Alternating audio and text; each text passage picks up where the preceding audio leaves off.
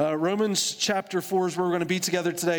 It's a beautiful section of Scripture, and it's a very patient section of Scripture for us as we think about uh, where, where God has us in this valley and being a, a, light for Him and whatever you do, whether it's around your friends, family, and your community, your workplace, and, and living for God's glory. And if you remember in, in Romans chapter 3, uh, um, Paul gave us some very powerful statements to consider. Right? Romans chapter 3, these very uh, beautiful statements on the backdrop of all he's communicated to us up to this point in the book Remember, Paul said in Romans chapter 1, verse 18, he gave us that very powerful thought that the wrath of God is revealed from heaven against all ungodliness, right? The, the wrath of God. That is not an easy word to swallow. And then he goes on to describe who those people are under God's wrath. And this is basically how he concludes it's everybody. It is everybody on God's wrath and, and under God's wrath. And we need to find a place to escape that wrath. And where do we find it? It's under God's grace. And in, in Romans chapter 3, Paul starts giving that, that declaration of how we discover God's grace, and it's not merited to us by how we perform, but it's given to us by what Christ has done. Right? And, and in Romans 3:21, he said this: He said, The righteousness of God has been manifested apart from the law, talking about religious law although the law and the prophets bear witness to it. So Paul is saying, look, if you go back in the Old Testament, even the law and the prophets are saying to you, you, don't find favor with God based on what you do. You find favor on God based on who he is and what he's going to do for you. The law and the prophets have been saying this from the beginning. That's what this is Paul's argument to us. And he goes on in, in verse 28, for we hold that one is justified by faith apart from the works of the law. So, Paul is laying out for us something different and unique than what religion typically says to us, right? Religion will teach us all about your performance, that you, you cause God to have to owe you something by how you live your life, that you merit his favor. And, and Paul's laid out the argument that this is impossible because we're all sinful. We are all sinful. But yet, in, in this section of scripture now, as you get into chapter four, it's as if Paul is answering uh, the, this statement from the audience as if they're saying back to him, okay, Paul from Rome, they're saying to him, okay, Paul, prove it. Prove it. If what you're saying is really true, and we really want to see how you've reached this conclusion, more than just giving a declaration that we're supposed to embrace, Paul, show us. You say the law and the prophets have said this They prove to us from the passages of, of how the law and, and the prophets have, have communicated this. And, and this section of scripture, I think, is, is very important for, for all of us as we think about our gospel witness in this world. Or, or maybe you're here this morning and you're thinking, okay, um, I've heard what you've said in the first three chapters of Romans, but I'm a little reluctant to embrace it. And it's as if Paul understands his audience might be in that same position. And the reason that they're in that same position is they've, they've grown up with a religious way of teaching and a, and a particular culture that they've been raised in. And for them just to abandon that simply because Paul gave a, a statement as if it's got all this authority and they should just listen to what Paul says because in verse 28, he said so. Paul recognizes that it's, it's a little far fetched that simply because he gave one statement that he expects someone to completely turn their life totally around. And so Paul starts to walk with them patiently to explain to them okay, here's the a basis for belief. Here's, here's a reason for which you should embrace the declaration of what I have told you in chapter 3. And, and this becomes kind of an encouragement to, to, to us that as you go into this world and you cast the seed of the gospel, just because you gave someone a declaration once, maybe, maybe their heart wasn't ready to just completely buy into it at that moment, but, but maybe what they need from you is just a, little bit of patience as you live and share the truth of Jesus in their life. To walk alongside them and help them to see what, what it is that you've discovered that has so radically changed your life. And, and, this, is, this is Romans chapter 4 as they seek a reason to believe. And, and when Paul starts this chapter. I mean, he, he goes after uh, some of the people they revere within, within their own culture and belief system as they've been raised in the Old Testament. They go right, he goes right to their example, to, to those that if you would ask them, who are, who are the leaders of your movement? Who are the ones that you admire? Who are the ones that you look after and look up to? And Paul's like, let, let me just start right there. And in Romans chapter one, that's, that's what he does. He says, consider what Abraham believed. That's the first blank in your notes if you grab that this morning. Consider what Abraham believed. He even starts it off with, with a question What, what then shall we say was gained by Abraham? how did Abraham get where he was? Our, our, forefather according to the flesh. You know, the one that started all that Judaism is, right? I mean, what, what do we going to say about his, his life? Our, according to the flesh, what, what, did, what does Abraham ever earn by what he did? What did he ever merit before God? And, and then he starts to give the answer in verse 2. He says, For if Abraham was justified by works, he has something to boast about. And maybe before people, they saw reason to brag but not before God. Not before God. If you remember who, who Abraham was before uh, he, he started his journey with the Lord, uh, Abraham was raised in, uh, uh, uh among uh, Ur of the Chaldeans. A- Abraham is the, from a place that Ur of the Chaldeans was on the Euphrates River, about a, 100 miles northwest of, of the Persian Gulf. If you were to look at modern day Iraq today and you were to go as far east as you can go in Iraq, about 100 miles northwest, Iraq touches the Persian Gulf, about 100 miles northwest west of that on the Euphrates River. That's where Ur the Chaldeans uh, is, was located during Abraham's day, at least. Uh, 300,000 people are believed to have lived within this town during Abraham's time. It was a major metropolitan area. People during this, this time period in this place, they were highly educated and they were heavily involved in, in, in polytheism. They worshiped multiple gods, including Abraham. Abraham wasn't seeking God. In fact, his, his father was an idolater and he raised Abraham to be a pagan. And in the book of Joshua, chapter 24 and verse 2, look at this. It says, Thus saith the Lord, the God of Israel, long ago your fathers lived beyond the Euphrates. Terah, this is the father of Abraham and, and of Nahor, and they served other gods. Abraham was a pagan. But this begs the question what happened? What happened? And, and, and the answer Paul gives us then is uh, in verse number three that Abraham wasn't the one that sought God, but rather God sought Abraham. And in verse 3, for what does the scripture say? Abraham believed God, and it was credited to him as righteousness. God pursued Abraham and God shared with Abraham. And what you discover as you read the scriptures is, is this is the nature of God. In, in the book of Genesis, when Adam and Eve sinned, God didn't give up on humanity. God pursued them in the garden and said, Adam, where are you? And God makes this first sacrifice. And God promises that He's going to, to come in Genesis chapter 3, verse 15, and redeem us in His life as He gives His life for us. I mean, the reason you have the Bible, this is God's revelation to us. This is God's desire to communicate to you that you understand the heart of God in His heart for you and your identity as it's intended to be shaped in Him. In all of the Bible, even in the coming of, of Jesus, this is, this is God's reminder to us that God's heart is, is, is a God of love, and love is about giving itself away. And Jesus came to give his life for us. The same God that came to Abraham is the same God that seeks after you and me.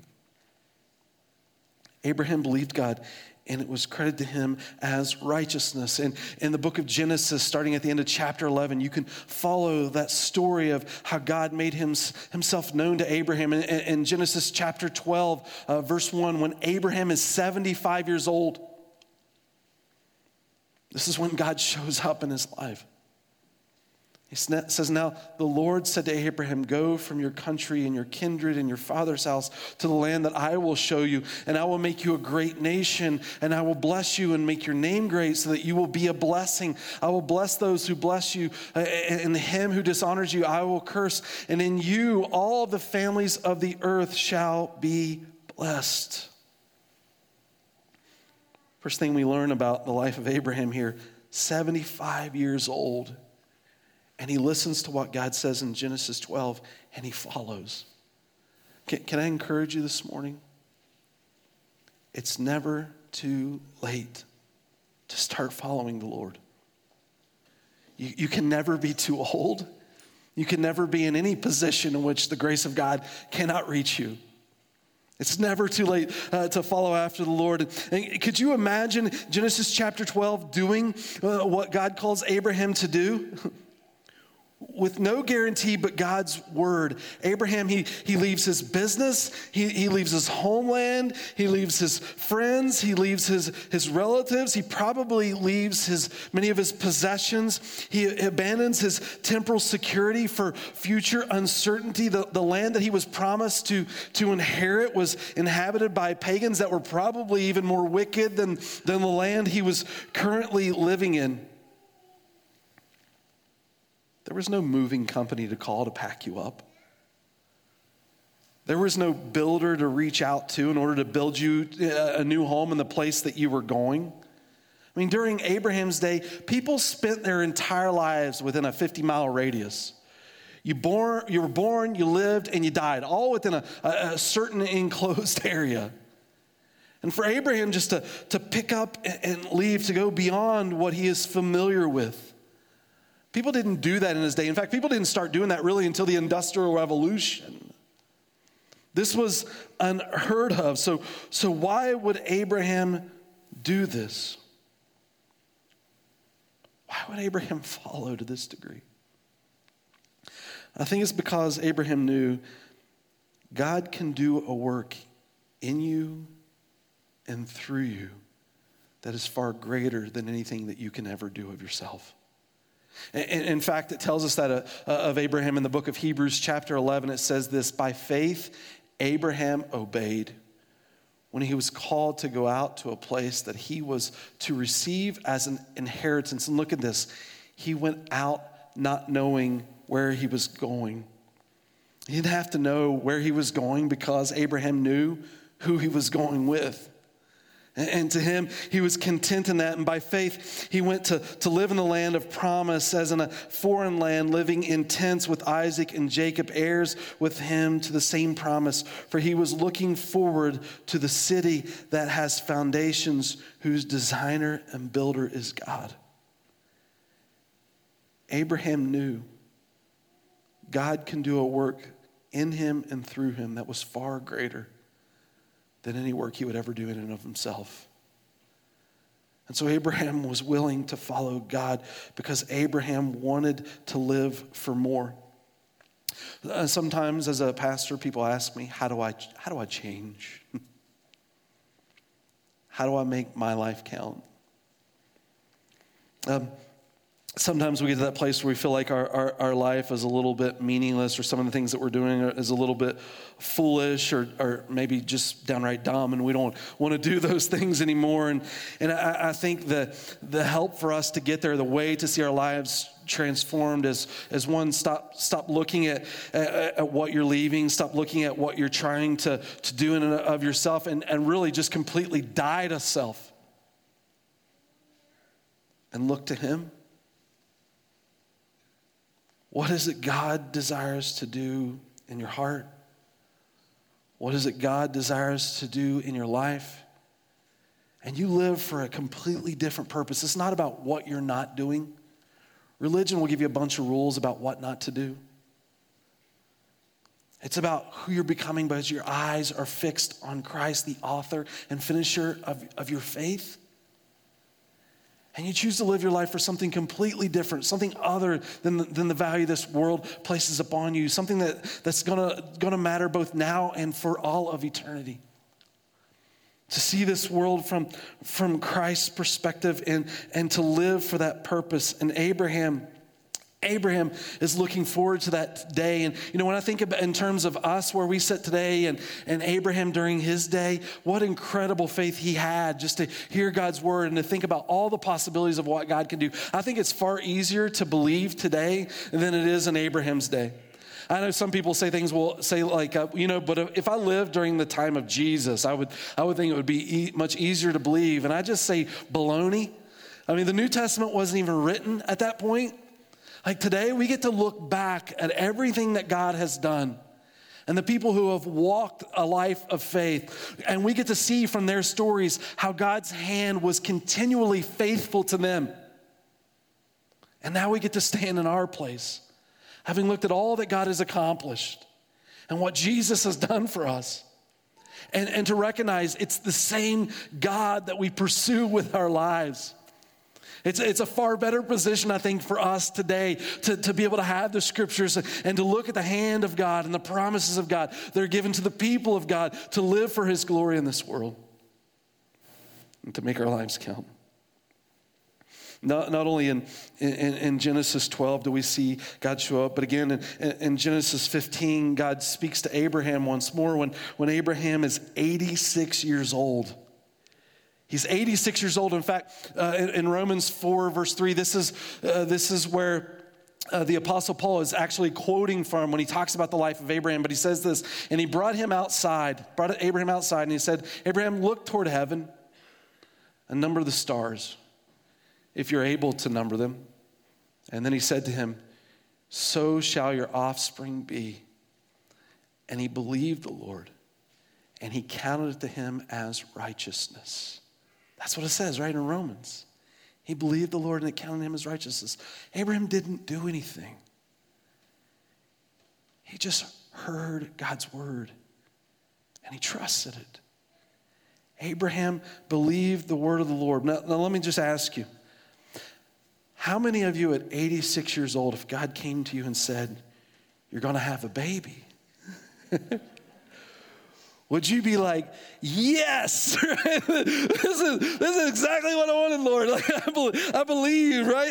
this, is, this, is what Abraham, this is what Abraham was told. Now, I know in reading a story in Genesis chapter 12, 75 years old, he packs up and moves. How many of you are like 75 years old? I can't wait to move my whole life to another country among a people group that I don't even know, right? That's, that sounds stressful. And then at 86 years old, having a baby. Who's looking forward to that, right? That, that it, you start to read the story and you think to myself, I, I think I'm getting a little anxious here. You know, I, I, I need to calm myself down. Um, can, I, can, I just, can I just encourage you as you think about uh, the life of Abraham and, and perhaps maybe the stress of these couple of chapters? Um, maybe in this moment, just maybe, you're thinking a little bit too much of yourself and not, a, not enough of the Lord Himself. Hudson Taylor said it like this God's work, done God's way, will never lack God's supply. Abraham knew something about his relationship with the Lord. If God's going to lead me to it, God's going to get me through it. God's with me. And wherever He takes me, God's going to be there and God's going to supply. And, and, the story then goes on in Genesis 15. This is a very pinnacle passage for the Jews. It's, it's honestly a very pinnacle passage in Scripture for all of us. If you've never read Genesis 15, that's, it's one of those chapters that you should know in the Bible. Because starting in verse 7, then God says to Abraham and, and, and to Abraham, in order to, to prove to you that I'm going to fulfill this promise, we're going to make a covenant. You and me, we're going to make a covenant and, Abraham goes and he, he sacrifices uh, some animals because in Abraham's day, in order to make a covenant, it's literally called cutting a covenant. And you would sacrifice animals and you would lay the animals, you would tear them apart and they would set on either side. And the two people that make this covenant would walk through that covenant together as if to say, if I don't fulfill my promise in this covenant, may what happens to me be what happens to these animals. It's a complete commitment of your life. It's like we, we refer to marriage as a covenant today. It's a, it's, a, it's a full commitment of your life. And so Abraham is now making this covenant with God. He sacrifices these animals. But here's, what, here's what's interesting in this story. Before Abraham could walk through this covenant agreement with God, God causes Abraham to fall asleep. And God himself walks through this covenant alone. Saying to us, this promise is not what is not based on what Abraham does. This promise is based on who God is. And for those that read the story of Abraham and, and, and, get a little anxious about some of the things that Abraham is going through, let me, let me give you the second promise. God does his best work when I rest in him. So many times we see some of the things that the Lord might call, uh, call us to, and we might get a little anxious or get a little worried. What would it look like if I actually took God's word serious? What would my friends think, or what would my family think? All God calls you to is to rest in Him. Trust in, in what he has to say. Jesus, wherever you're calling me, you're more than enough. You're more than enough. Which is why at the very end of this verse it says, and it was counted to him, counted to Abraham as righteousness. It was counted to him, which means God credited it and Abraham inherited it. This is not Abraham earning anything. I mean, when you read the life of Abraham, Abraham by far was not a perfect person. Even the stories that you read from Genesis 12 and on of his life, he messed up quite a few times. But it wasn't because of who he was that God was faithful. It was because of who God is that he was faithful in his promise. So, so Paul, he's saying to, to these readers in Rome, okay, Paul, we, we listen that what you said, God would cr- credit us his righteousness, but we, we want more than that. Can you just prove to us that that's sufficient? And Paul says, okay, look at, look at Abraham. This was entirely what Abraham believed. He believed God and it was counted to him as righteous. And, and, then, so Paul makes point number two in your notes uh, is this I can be like Abraham. I can be like Abraham. It's not, I'm not here to impress people with my faith. I'm here to the trust in the one who was faithful. And so he goes on in this, this passage in verse 4. Now, to the one who works, he gives us what, what Abraham did not do. And before he tells us in verse 5 what Abraham did do, to the one who works, his wages are counted to him not, not as a gift, but as what is due. There are many people in this life that operate this way. This may be even you this morning, I don't know. Like you, you come to church on Sunday as if it's doing God a favor, thinking that now because you showed up, God owes you something. You, you read God's word because, well, you feel guilty and you think, well, that's what I have to do. But when you do it, God owes you something. God is not indebted to anyone, God owes us nothing. And the only reason we have hope is simply because by his nature, he's, he's done an act of grace that gives us a place of deliverance, not because he owes us anything because he's that good. His love lavished on us in our sin. So in verse 5, he says this, and to the one who does not work, but believes in him who justifies the ungodly, his faith is counted as righteousness. Can I tell you just maybe one little section of verse 5 to, to hold in your heart this morning and, and memorize? Is this phrase in verse 5 Him who justifies the ungodly. A change in our status before God is the first thing that needs to take place in the life of every Christian. Sentenced to eternal death because of our sin, God intervenes in his sheer grace and he declares us righteous before him, him who justifies the ungodly. Sometimes Christians have a hard time accepting and embracing this phrase Him who justifies the ungodly. Sometimes we struggle to feel like we could be loved in that way. It's Him who justifies the ungodly. I know for some people, they may have been reared in a way that their home lacked love. Maybe they had some authority figures over them, maybe even someone like a father that was not good to them. And, and, because of that fatherly figure over them, when they think about God, they sort of emulate the characteristic of that fatherly figure on God Himself. And they were never good enough. They were never truly loved in a gracious way. But that's not God. It's Him who justifies the ungodly. He meets us in our brokenness.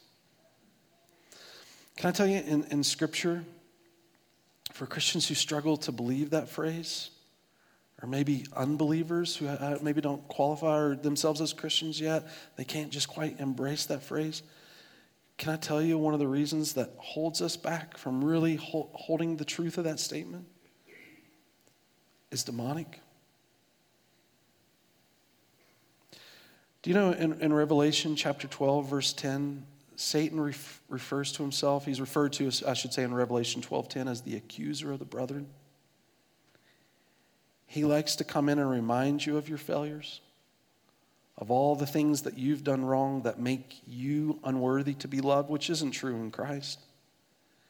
And, and usually, when we let that voice churn in our head, that uh, demonic voice, really, that's contrary to what God's word says, we typically do it in, in second person you. You. You are a failure. You, you are not worthy to be loved. How, how could God possibly love you? When it's accusative in a, in a very satanic way, that's, that's the way we often churn it in our mind, right? But, but I think when we start to embrace that as, as truth, we, we take it to the first person. But I, but I am loved, and I am forgiven. And in Christ, I am made new because of the third person, because of Him, because of the way He pursued me, because of what He has done for me, by the fact that He has given His life that I may be made new. He who justifies the ungodly. Isaiah 53, verse 4 says this Surely our griefs he himself bore, and our sorrows he carried. And it ends this way in verse 5 that his faith is counted as righteousness. Trusting in that phrase, right? He who justifies the ungodly, that faith in that moment of what Christ has done is what justifies our heart, is counted as righteousness before Him. Uh, let me just be clear in saying this um, God uses faith for our salvation, but faith itself does not save.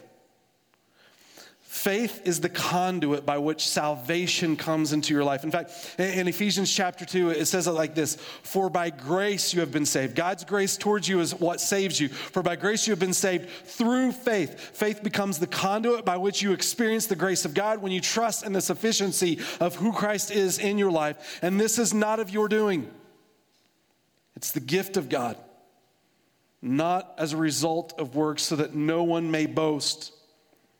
This is not a brag fest about your glory.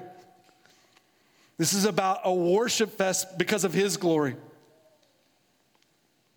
And we have a place to have faith because God reached down into the darkness to rescue our souls, to give us a place to rest in Him. The greatest work God does is when we rest in, in Him. Point number three, then Paul doesn't just talk about Abraham, he says to the Jews in Rome and to the Christians who are aware of uh, Judaism and their beliefs, he says this point number three David believed and was blessed. David was, uh, believed and was blessed. Verse 6 just as David also speaks the blessing of the one to whom God counts righteousness apart from the works. Blessed are those whose lawless deeds are forgiven and whose sins are covered. Blessed is the man against whom the Lord will not count his sin. Paul here quotes Psalm 32, and I, I think he quotes it for a couple of reasons. N- number one, the greatest king in, in Israel understood and taught justification by faith alone. And, and, David refers to this as a blessing, and this blessing he's talking about is salvation. This idea of, of justification by faith alone. And, and if you study the life of David, just like Abraham, what you discover about David is David was not perfect. David didn't do enough to merit God's salvation because God's standard is perfection. And so David in his own life starts to learns in his humility that the blessed person is one who's, who's forgiven by the Lord. In fact, in verse 8, he talks about this blessing coming as a, as a future in, in Christ. Blessed the man against whom the Lord will not count his sin. Acknowledging, uh, I think one day the Lord will transform us by offering his life and removing all sin. He's looking to the future hope that the Lord would deliver.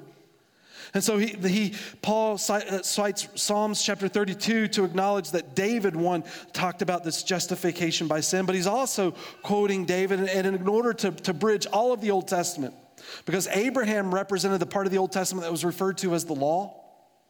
And David represents the part of the Old Testament that's referred to as the prophets.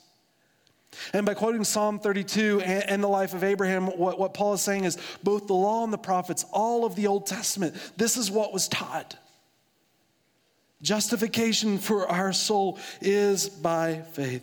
Blessed are the people who trust in the Lord this way. Blessed people, when our lives are blessed by the Lord, blessed people are able then to bless people. And this is a reminder that, that in Christ, when you receive what God has given you, that God doesn't just work in you, but God's desire is to work through you. God carries this blessing into your heart, that that blessing of God can live through your heart into this world. You know, with my, my young boys, um, every once in a while the question circles around I don't know what I'm going to do when I grow up. They stress out about that, right? If you've got kids, sometimes they think about that. What, what am I supposed to be when I get older? Oh my gosh, gotta figure this out. Dad, I look at you, you're doing something. What is it I'm gonna do? And I, I usually tell my kids the same thing when they start to, to worry about that. Um, I don't care what you do as much as I care about who you become. As long as you just take a step forward, and I don't care how big the step is with a pure heart before the Lord, with a desire to bless others, whatever you do, it's going to be great. Because bless people before God, bless people. Just keep moving forward with a pure heart before God. And the Lord will take care of the rest. Whatever you do is going to be great. Because whatever you do in life, as long as you do it for His glory, it is great in the eyes of God. Bless people, uh, bless people. And so, point number four, then in your notes, this last point. This blessing is for all that believe. This blessing is for all that believe. Look at this. We're going to read these all these last four verses all together here. Is this blessing then only for the circumcised or also for the uncircumcised? For we say that faith was counted to Abraham as righteousness. How then was it counted to him? Was it before or after he had been circumcised? It was not after, but before he was circumcised. He received the sign of circumcision as a seal of the righteousness that he had by faith while he was still uncircumcised. The purpose was to make him the father of all who believe without being circumcised, so that the righteousness would be counted to them as well. And to make him the father of the circumcised, who are, are not merely circumcised, but also walk in the footsteps of the faith that our father Abraham had before he was circumcised. Now, I know that you see the theme of this again as talking about circumcision. Last time I talked about circumcision, I got in trouble. Um, some of you even send me emojis of scissors. like, I, don't, I, don't, even, oh man, what a, don't do that this week. Um, but, but in Genesis 17, I don't even want to repeat what I repeated last time, but in, in Genesis 17, um, this is where Abraham is given the sign of circumcision. And, and let me just say this I do want to talk about this just a little bit, but in Genesis 17, when Abraham receives the sign of circumcision, he is 99 years old. 99 years old. Um, I don't even know at 99 years old if I'm going to trust myself to, to brush my teeth, let alone go through this, right? I hope when I'm 99 years old, the biggest decision I have to make is not about circumcision or something like this, but more, do I even want to get out of bed today? that's the kind of that's the kind of question I'm hoping I'm having if I even make it to 99 years old. But here's here's Abraham um, being being circumcised, and, and the point of telling us uh, about this this circumcision is not not so that we have to walk away and perform a procedure on ourselves, okay? Um, in fact, verse 11, it even tells us that the point of this circumcision is not about other people getting circumcised. But let, let me just say a couple things about this. Abraham, up to this point, he's 75 years old when he first starts following after the Lord. And now he's 99 years old, and he's still faithfully living his life for the Lord. I think it's a beautiful thing to think about no matter what age you're at, to, to continue to live your life for His glory.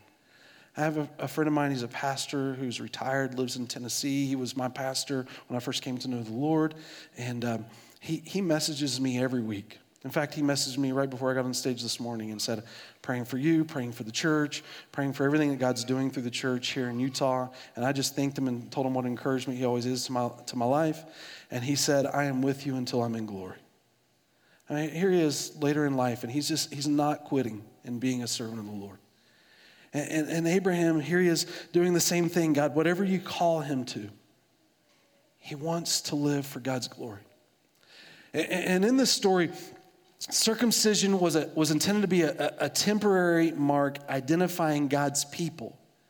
And the reason circumcision became a temporary mark to identify God's people is because God's people were the people through which God wanted to bring his blessing to bless all the people on earth.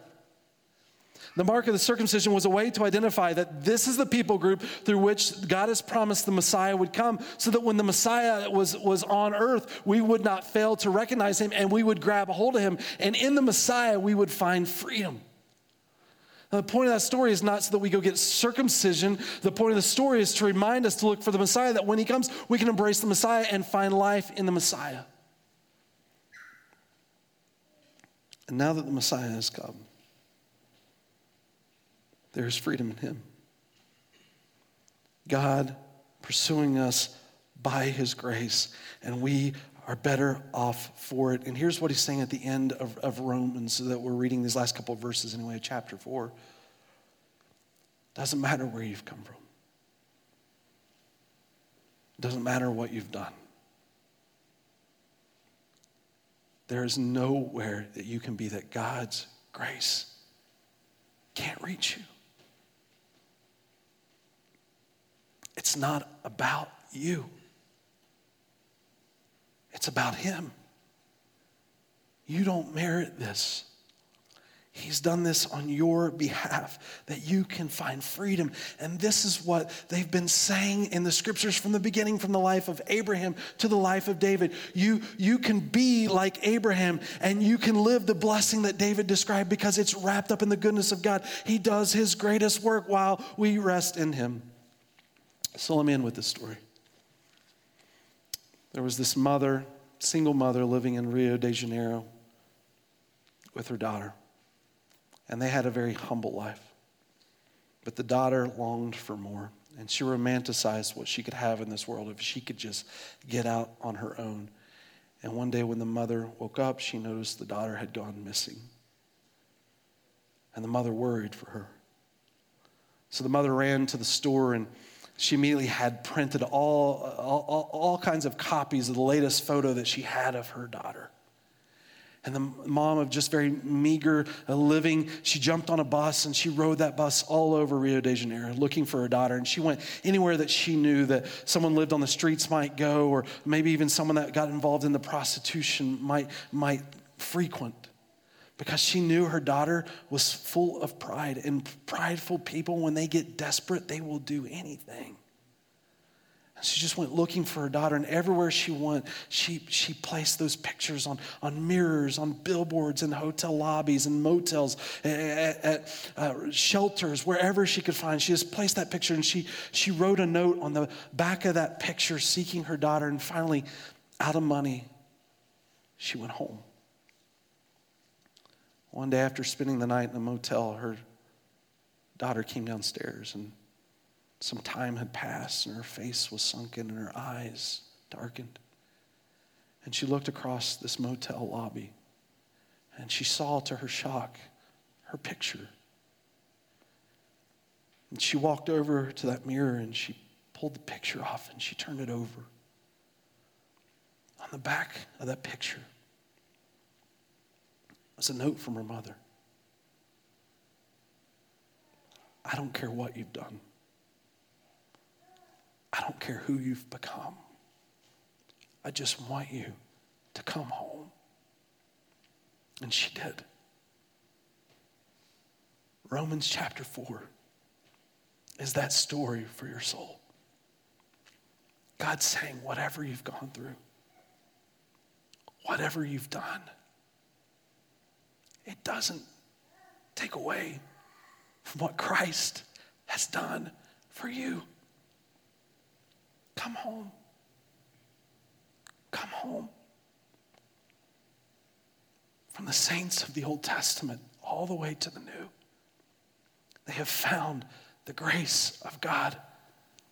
God does his best work while we rest in him. And in that, our soul has a place to rejoice if we would come home.